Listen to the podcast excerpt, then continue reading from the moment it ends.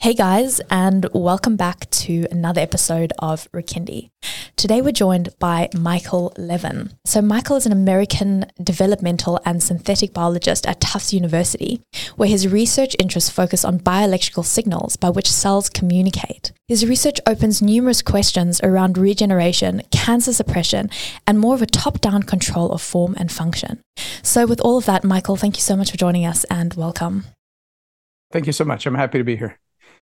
Awesome. So, Michael, let's just start with um, you know, most of us have this understanding that biology is the software of our body and um, essentially is the building blocks of how everything works and functions. But I understand that you have a very different way of viewing this and you and your research. So, do you want to just talk us through a little bit about that and why is it so different? Generically, the view that a lot of people have is that the uh, they view the genome or the DNA as the software of life, and then the cell uh, as the hardware that then interprets and, and, and, and enacts that software. So I think there are types of biology where that's true. For example, thinking about proteins and you know subcellular kinds of like very small kinds of uh, properties. But but I have a slightly different idea. Uh, I think I think for many things that we care about, which is the control of body shape, right? So for regeneration, for birth defects, for things like that, I think that actually it's it's the other way around. And and what the DNA does is it fixes the hardware that every cell gets to have. So the genome specifies all the proteins, all the little micro level hardware that cells have. But then the interactions between cells and tissues and organs, uh, the physiology that's driven by and, and enabled by this this kind of hardware, that's actually the software.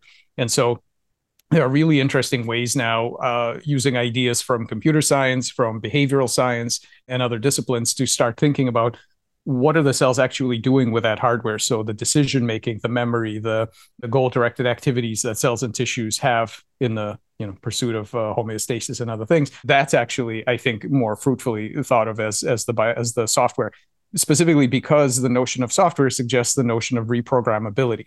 Once you've decided that right that that that your object is is running some kind of software the next question is yeah can we read it? Can we rewrite it? And and can we do so towards specific desired outcomes? Beautiful. And so you've done a lot of your research on planarians. The type of uh, worm that you said actually lives forever do you want to talk us a bit more about that and, and how you can uh, cut it up into uh, what's the max 200 times and it can grow back? Yeah, in, in, in my lab, we use a variety of uh, model systems. We use uh, um, ant colonies and bacteria and slime molds and frog embryos and uh, human cells in culture and also planaria. And the thing about planaria, and so so many other labs also study planaria, this is this is kind of an amazing model system. It's a flatworm. It is free living. It's uh, similar to our direct ancestor, so it's by it has bilateral symmetry. It has a true brain. It has same neurotransmitters that you and I have. So it's an amazing little creature, and there are, there are many sort of fascinating aspects of it. One one is that as you as you pointed out, there really isn't any evidence for aging at the level of the organism. So uh, they basically the the worm uh, basically typically goes on uh, until it divides in half. And what they do the way many of them reproduce is by just tearing themselves in half and then each half regenerates what's missing and now you've got two worms. So they just kind of they they they go on. There's no obvious lifespan limit in this animal. They do regenerate uh, just about every part of the animal regenerates.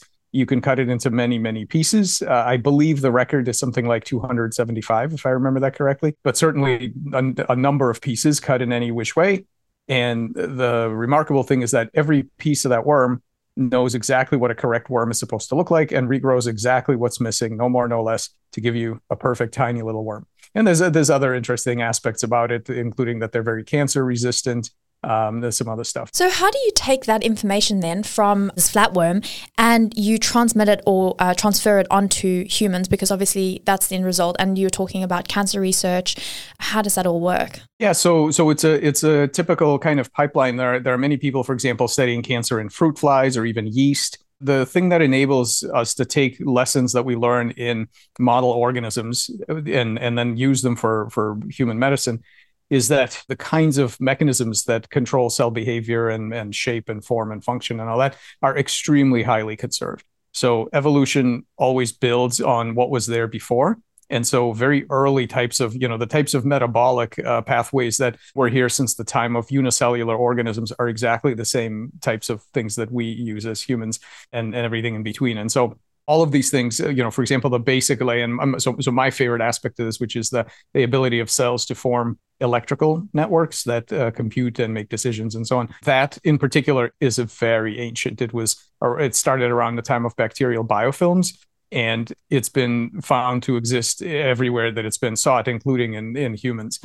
So these kinds of things are very well conserved. So now, of course, some things are going to be different, and that's what uh, clinical research is all about, which which I do not do. I don't do clinical research. I'm a basic scientist, and my group does uh, basic science. But then we work with clinicians and try to move the discoveries that we make towards biomedical application. But the idea is is to take these very basic, very um, generic lessons that we learn in these other model systems and then use it in medicine. Brilliant. So I understand that in the conversation with Lex Fridman, you mentioned something to the effects that there is no cellular attempt perfection, but just a kind of priorities.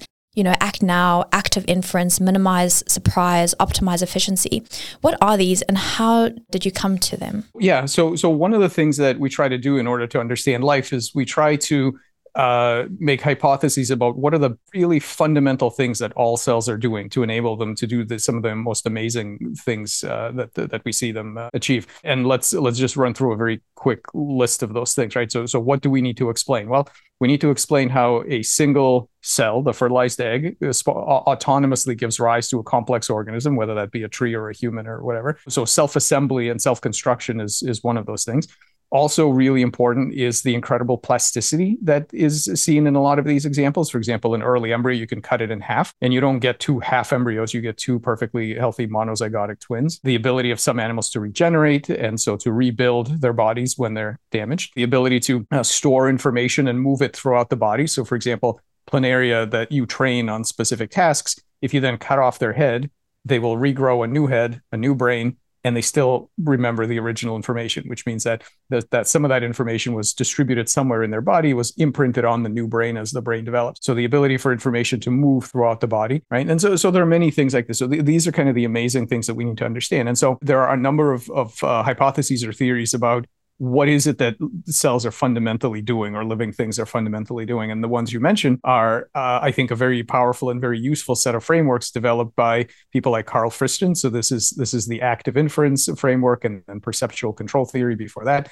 And so this is basically the idea that what living things fundamentally do is they try to minimize surprise meaning that you will survive you, are more likely to survive if you're not surprised all the time. Now what, what does that mean? That has many implications. One of the implications is that in order not to be surprised you have to have expectations about what happens next which means that you have to have taken all the experiences you've had until now and sort of compress them into a, a model or a representation of what you think your environment and in fact your own parts and yourself and so on what that's like. And so and so this is a view it's a very um, information focused view that suggests that uh, what living things are actually doing is constantly building up a model of themselves and their environment. They have expectations about what happens and then their job is to adjust that model given new evidence to uh, reduce the amount of surprise that they receive from the environment and that kind and there's m- many people working with that framework and i think it's i think it's a, it's a very fru- and there's others but i think that's a very fruitful one so with that then what happens when it goes wrong so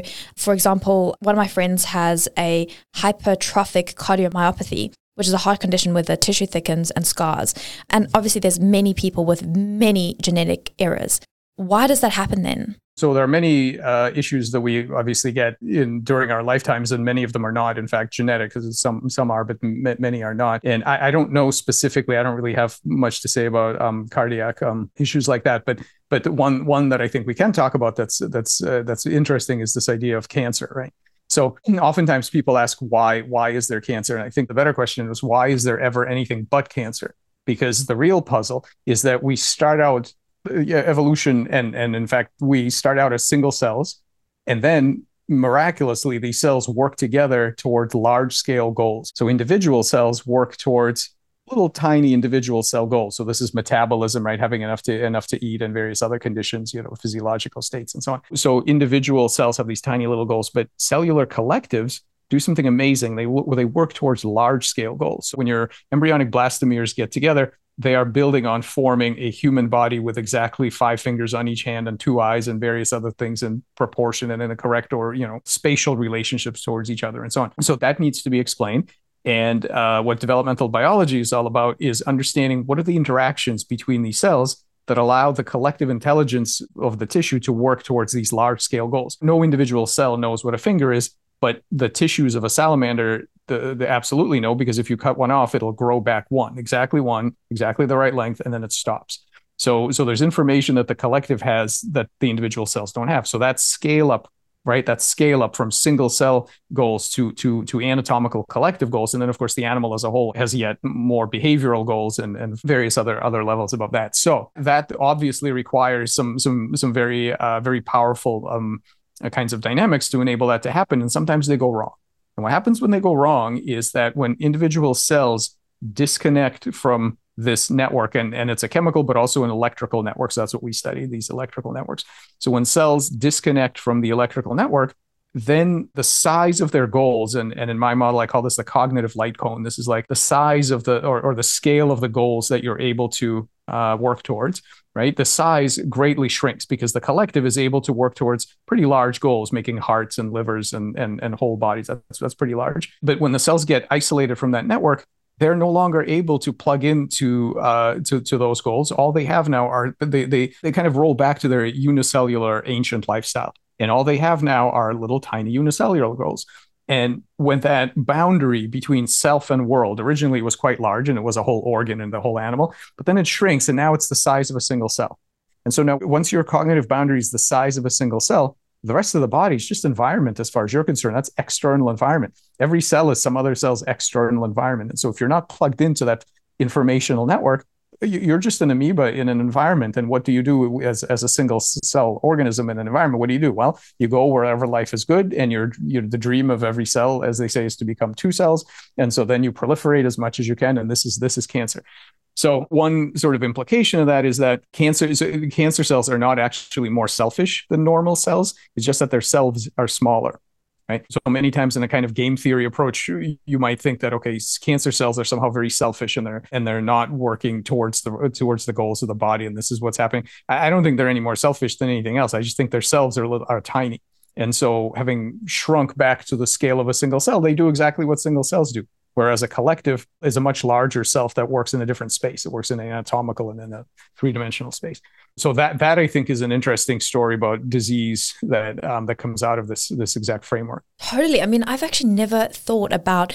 I'd learned that um, different. So even within your cell, you would have the mitochondria, which was you know a separate little organism, as you were saying, each individual one, and then as it grows and grows and grows. So you would say that there's actually an electrical current that binds this together. So every cell in my body binds together through this electrical current. So, well, just to just to be clear, it, it's not just an electrical current. The currents between cells is the they are the the carrier of the messages.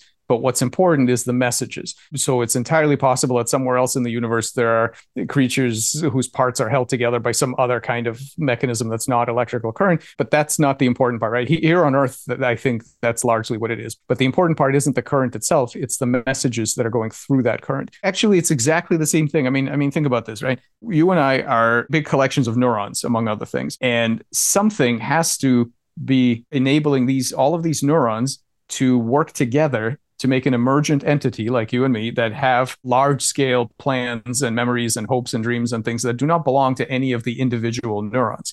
So you need to we need to look for this. I mean i call it a kind of cognitive glue. It's this it's this mechanism that enables individual components to work together to make a larger scale entity that has thoughts and memories and and so on that don't belong to any of the parts. And so that in the brain, of course, everybody knows that's carried by electrical and, and chemical and those kinds of and, and maybe biomechanical signals that are exchanged among the among the cells. And the same thing is true around for the for the rest of your body. Yeah. Yeah, I actually come from a psychology background myself, and I, I find the brain truly interesting. I mean, it's mind blowing. Um, and now to understand that the, the entire body, the way that we look at the body, through your you and many other researchers, what you have found with uh, bioelectricity yeah, it, it just it blows my mind. But uh, actually, I mean, this might go a little bit out there, but when you look at a lot of uh, Eastern philosophy with the chi in your body, um, where they say that there's an electrical current or, or chi energy, and through pranayama, like breath work or yoga or whatever it is, you can actually move this energy within yourself. Do you think that that has any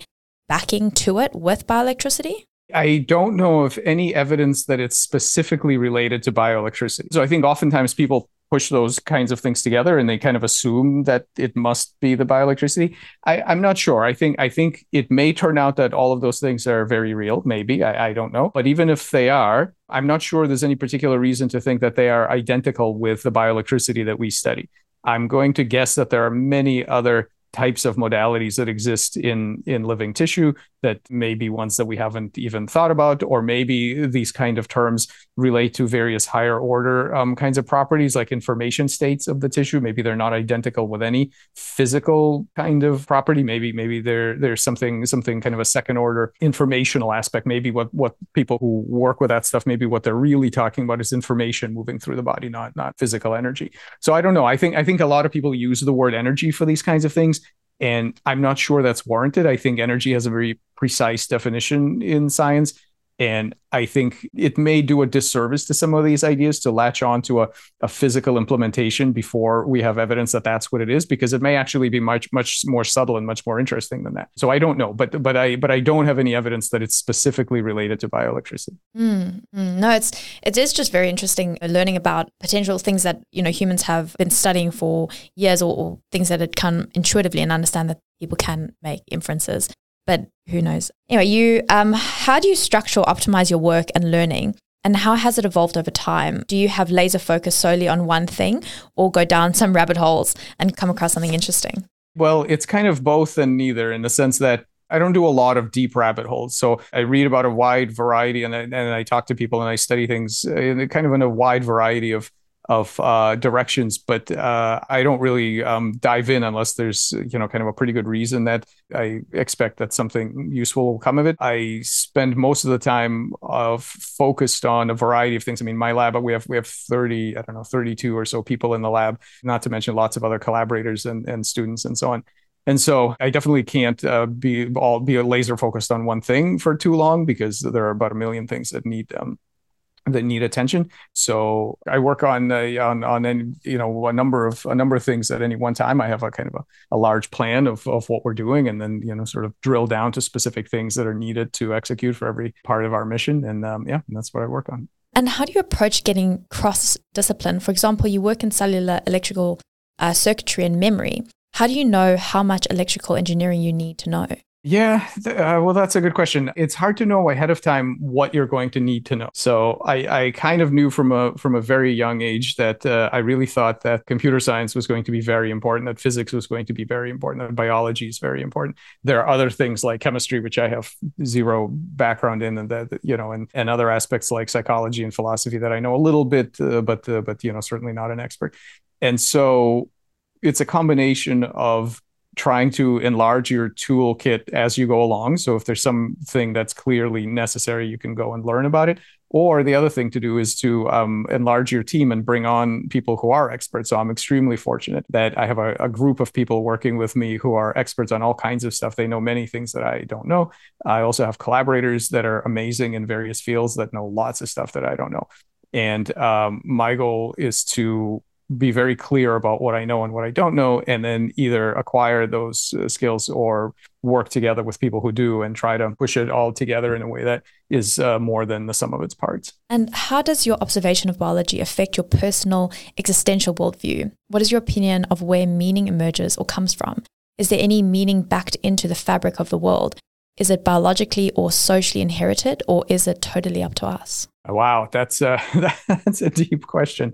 I think that, uh, well, uh, I mean, this is something that's uh, provisional and kind of changes for me all the time. So I don't feel that I have one sort of final answer that I've locked down on. I derive a lot of meaning from trying to improve the situation around me. So both both in the scientific uh, term, so so long term, I would like to kind of increase the total of, of of knowledge, right? So so whatever little thing I can do to kind of help us know more tomorrow than we did yesterday. So I get a lot of meaning out of that. And at the same time, I I, I do have hope that we can actually make people's lives better. So so every week I get, uh, probably every day at this point, I get phone calls from people with the most unbelievable biomedical needs and, and various kinds of uh, suffering and disease and whatnot. And I think that it would be uh, just outstanding if, if at some point something that we did was able to uh, was able to actually help people now, right? So, so those are those are kind of the two things that that I try to um, you know kind of keep an eye on and that's that that's where that's where my meaning comes from is to try to try to advance those kind of issues. It's interesting you say that because it's amazing and phenomenal to help cure cancer and regrowing arms and potentially unlocking immortality. But in this regard, like what does that mean for Earth? I mean, we'd have to expand it to other planets or something because we have seven, eight billion people, and each year that will gradually increase more and more. And so when you're starting to cure things that curing most diseases, where does that leave us? I mean, yeah, I mean, I, you know, I'm not an expert on demographics, but my understanding is that over the history, when when healthcare and health span improved, populations tend to go down, not up. And I think that would end up happening again. Uh, this is, you know, who knows? And then I'm I'm not an expert on that stuff, but but I suspect that what we're talking about is not increasing the number of people hanging around. The idea is to increase the quality of life for the people that are here. And you know, I think I think sure, expanding expanding off off of planet is probably a good idea long term. That sounds great, but I don't think overpopulation from too good of a healthcare system is not our big our big problem. That's not our big problem. We have we have massive issues that need solving, and and uh, having people healthy and functional up until whatever their lifespan is. And, and by the way, I don't work on yet. I don't work on aging, and uh, you know we're not we're not directly um, uh, at this point. We don't have anything that directly promises immortality or anything like that. Other other people do. There's other people that work on that stuff. But things are going to get much better when when we have people living productively into old age, and uh, as opposed to um, the amount of effort that goes to you know kind of sinking uh, the patching up the sinking ship of a of a of a of an aging body i think i think the thing to do is to improve health span for sure. That that's going to solve a lot of problems for us. Mm. well, that's uh, when i because i actually did um, a podcast a little while ago with a um, epigeneticist on extending life.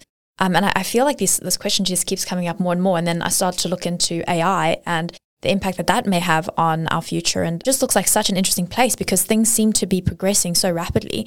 And when you discuss things like um, you know cutting off a mouse's finger and then having it actually regrow back or if you take something like a planarian and understand okay well what makes it live so long? What makes its cells regenerate? And you can actually push that over. Like the impact of that i think is just huge yeah, I agree. And and and just to be, you know, super clear, I, am by no means the only one working on this. Yeah, there, there are many people working in regenerative medicine. There are many people working on uh, various d- very diverse approaches to to improving health and health span. And what what the whole community has in mind is to really improve the opportunity for people to reach their full potential. So right now it's a lottery, right? It's whether you're born with birth defects or whether you're born with various physical or mental limitations or whether there's some kind of accident uh, that happens that uh, reduces quality of life. I mean, all of these things are basically a lottery. It's a big crapshoot and it's completely unfair and it's the disparities are are are massive.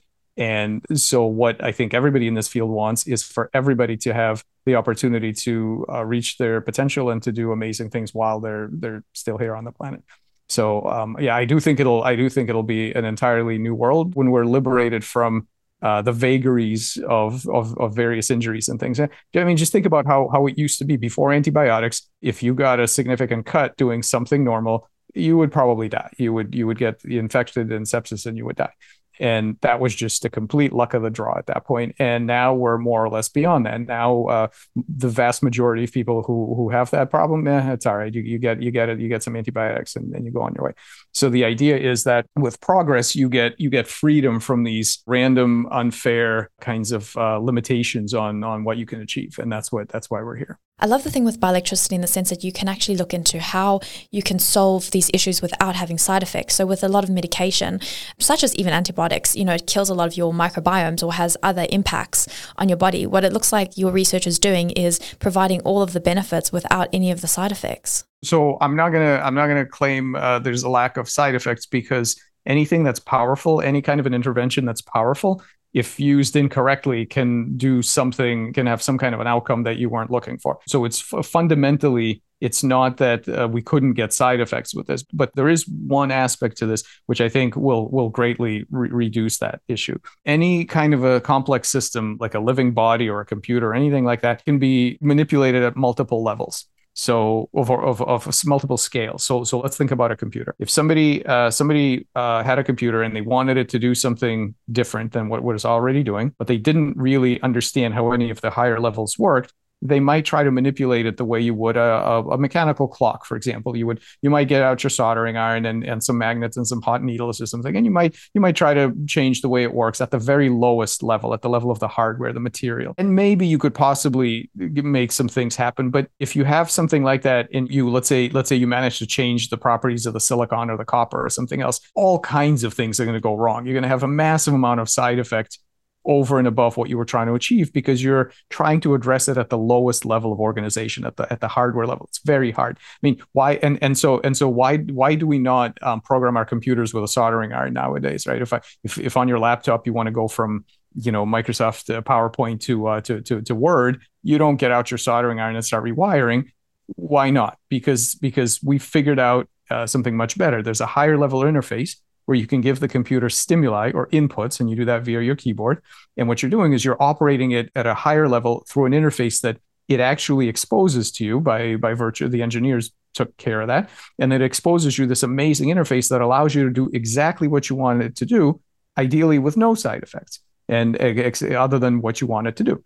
And i think that evolution did that for us as well. I think that living beings have multiple levels of organization.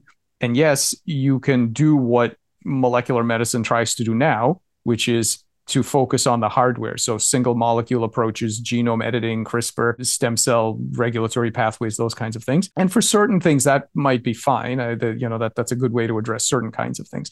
But for the vast majority of the things we care about, so so large scale uh, body um, physiology, regeneration, those kinds of things, I think that's the wrong level. And I think that's why we're having all these side effects because we're basically uh, attacking it at the wrong level. And I think um, the body, living bodies, exp- uh, expose a variety of interfaces to us. One of them is bioelectrical. and That's you know, my favorite, but I'm sure there are others that what we could do is we could address it with a with a better interface that doesn't doesn't require us to manage all the details because we don't know all the details and it's never uh, easy to manage all the details. So I'll just give you a very simple example. So in the frog, if you look at the early tissue that's going to become the and this is the same thing in mice and then probably you know all other organisms. If you look at the tissue that's going to become the face, there's an electrical pattern that is there before the face is formed that basically serves as a kind of memory of what this face is supposed to look like and the cells and it tells the cells what to do. They build eyes and a mouth and everything else. So if you look at that and you look at the electrical pattern that is there uh, that directs the eye formation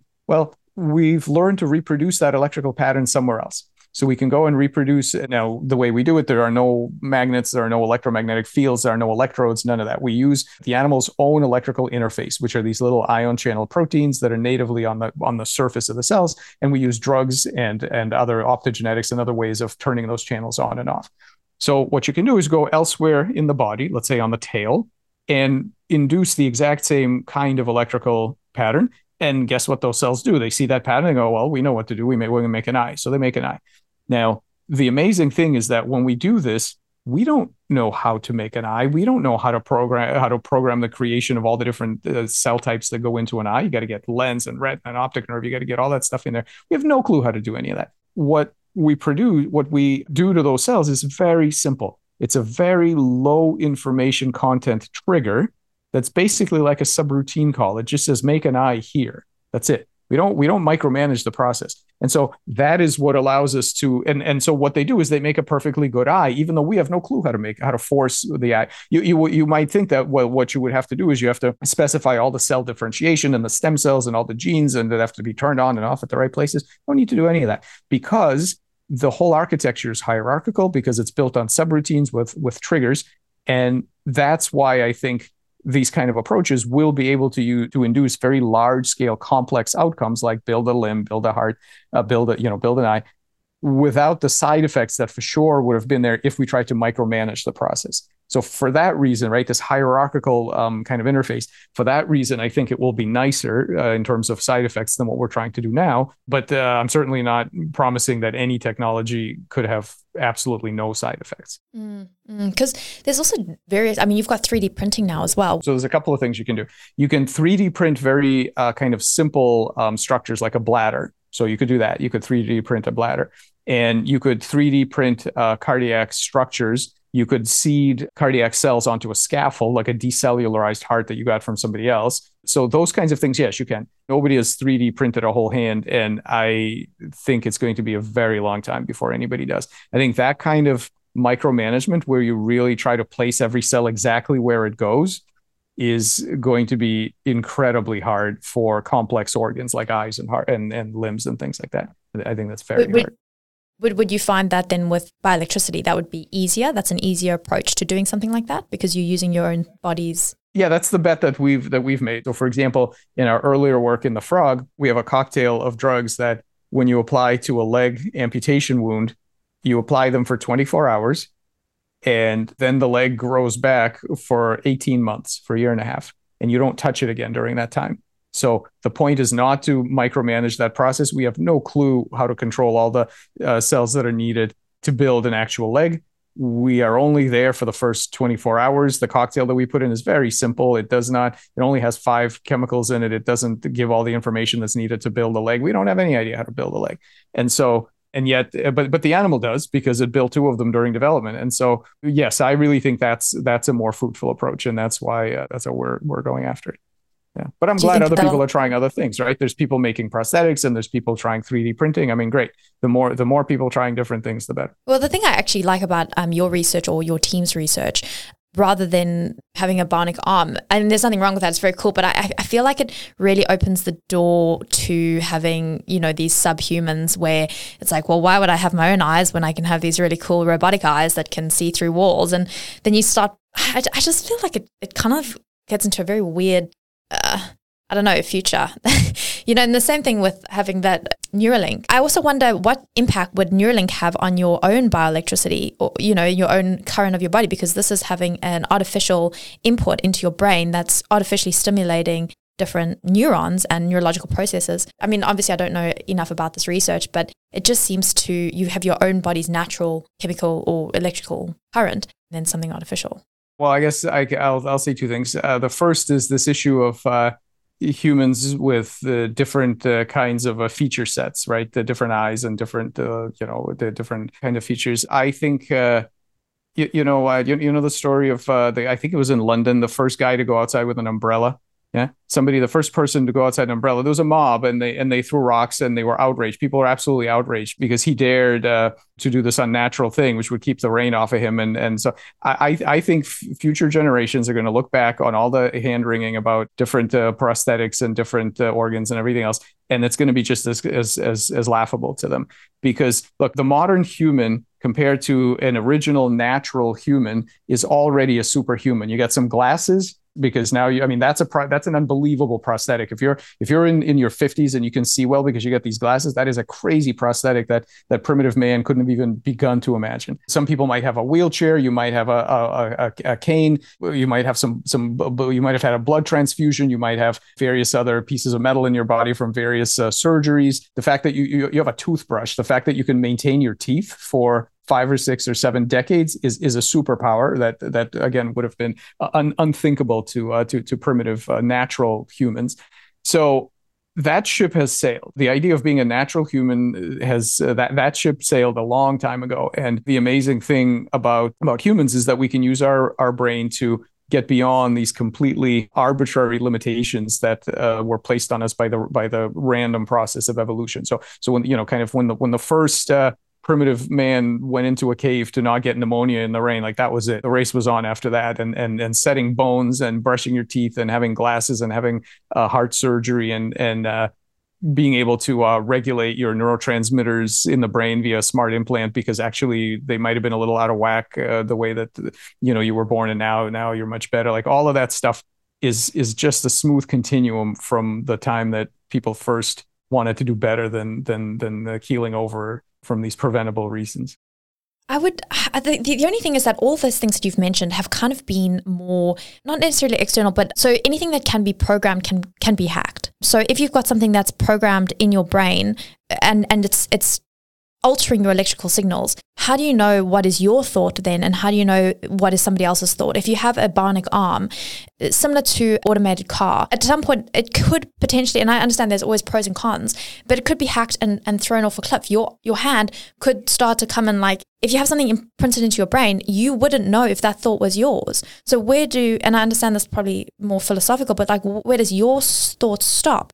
and this other thought begin. Whereas with bioelectricity, going back, it is I think it's just more natural because it is your own body's natural bioelectricity. There's nothing that can be hacked. I'm going to push back on that because I mean, well, well, first of all, the question means so you asked a really good question: is is where, where, what's yours and what's external, right? Where does your body end and begin? So Andy Clark argues for the extended mind, and in that model, you and your cell phone and all of the things that it allows you to do your body and and ever since you were able to have paper and pens and and you had a notebook with you that remembered things that you can't actually remember in your brain and and blackboards that allow you to write down things you can't store in your visual memory all of these things enlarge you and they become a part function they become a, a part of you. So for example if you with a notebook and a calculator are this amazing engineer then hiring just you without any of those things is really not getting the full benefit of what you are. If we, you know, if somebody hires you to do engineering, they want you with those things because that's the actual being that delivers whatever it is that you're delivering. So this question of where you begin and end, it's it doesn't stop at the skin. I mean, that's that's really quite arbitrary. It's the functional, it's all the things that allow you to be functionally whoever you are. And the thing about being hacked and, and thoughts coming in from the outside, I mean, look, the days of not having thoughts in your head that didn't originate with you those days are over a long time ago. Ever since ever since people started telling stories and writing books and then eventually having internet and staring at, at our phones that's it. Our, our heads are full of thoughts. We are being hacked constantly. Now being hacked doesn't mean necessarily bad right? So there's another paper um, uh, by a worker at, at, at mit called uh, all, all children are hackers. And this is absolutely true. I mean the point of hacking is to use the affordances around you for various purposes and it might be good or it might be bad that's like like anything else but i would say many if if not most of the thoughts and preferences and everything else we have start have their origin somewhere else as a social species even even never never mind the internet but as a social species that's what we do all day long is we try to infect each other with ideas via via language and via storytelling and play and dance and who knows what else. So yeah, I think uh, I, I think we are, we are all constantly hacking each other, and the idea is to try to curate that flow of information and influence so that it is to your benefit and not to your detriment and, and that of and that of others. Mm. I suppose also with all of that with language, which is just such a beautiful conversation because each individual word that you have is so deeply embedded with cultural history and so on for us to communicate at such a fast pace and fully understand what each other are saying. It's mind blowing. But oh yeah, but you would still have one fine. So if you have chips inserted or whatever it may be, you can still have one individual that could have a large influence over millions of people. Whereas through language, through culture culture, through song, you know, so on, it would have, you can only influence so many people and you can only influence them to a certain extent.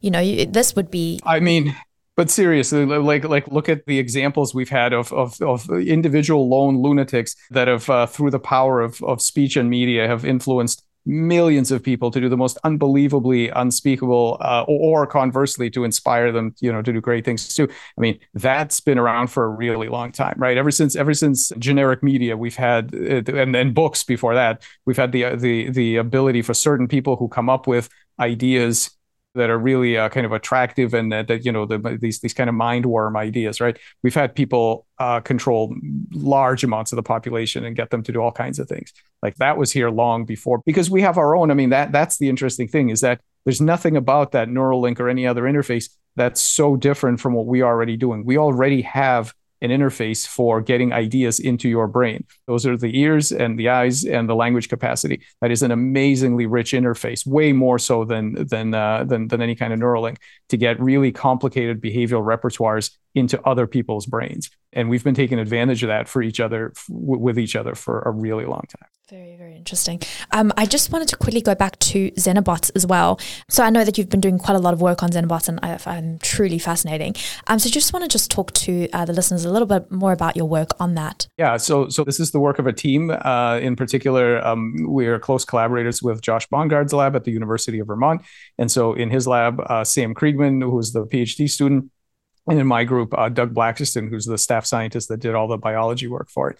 And basically, the idea was simply this uh, we were interested in the question of uh, plasticity and trying to find out what are cells actually trying to do. Because if you look, for example, if you look at standard skin cells, let's say in a frog embryo, you would see that very reliably. So every single time, what they do is they have this this boring life as a two-dimensional layer on the outside of the animal. They keep out the bacteria and that's it. And you might think that well that's what the genome uh, allows them to do and that's all that they can do. So we are interested in plasticity and we want to know we wanted to know if you abstract away all of the other instructive interactions. So basically take away all the other cells. Just take the skin cells and put them alone and ask what can they do on their own? I mean you might think well they could do many things. They could if you put them on on there, they could die, they could do nothing, they could crawl away from each other, they could make a flat sheet like a cell culture, many things they could do.